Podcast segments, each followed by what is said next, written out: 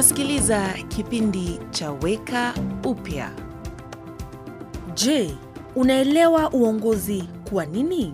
Ni zaidi ya kufanya watu kutenda unalotaka walitende. Lakini hakuna mtu amewahi kuwa mfano wa uongozaji mkubwa kama Yesu. Alikiuka kanuni za mila ya kitamaduni na kupinga mionyesho ya nguvu inayoambatana na uongozaji. Hii ilifanya apate wafuasi wakubwa na marafiki wa dhati. Yesu hakutumia nguvu yake au mamlaka yake kugagamiza watu, ila alichagua mahali pa chini, mahali pa utumishi. Alichagua heshima kwa unyenyekevu badala ya kupigania heshima. Aliwaambia wafuasi wake, mnafahamu kuwa watawala wa mataifa hupenda kuheshimiwa na wenye vyeo hupenda kuonyesha mamlaka yao. Isiwe hivyo kwenu.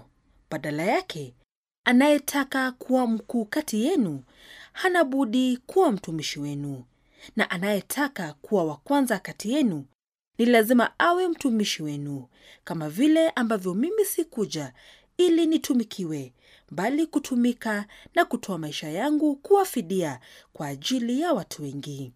Yesu alidhihirisha ukarimu, msamaha na subira alipokabiliwa na makosa na upungufu wa watu wengine, iwe kazini, nyumbani au kwenye jamii.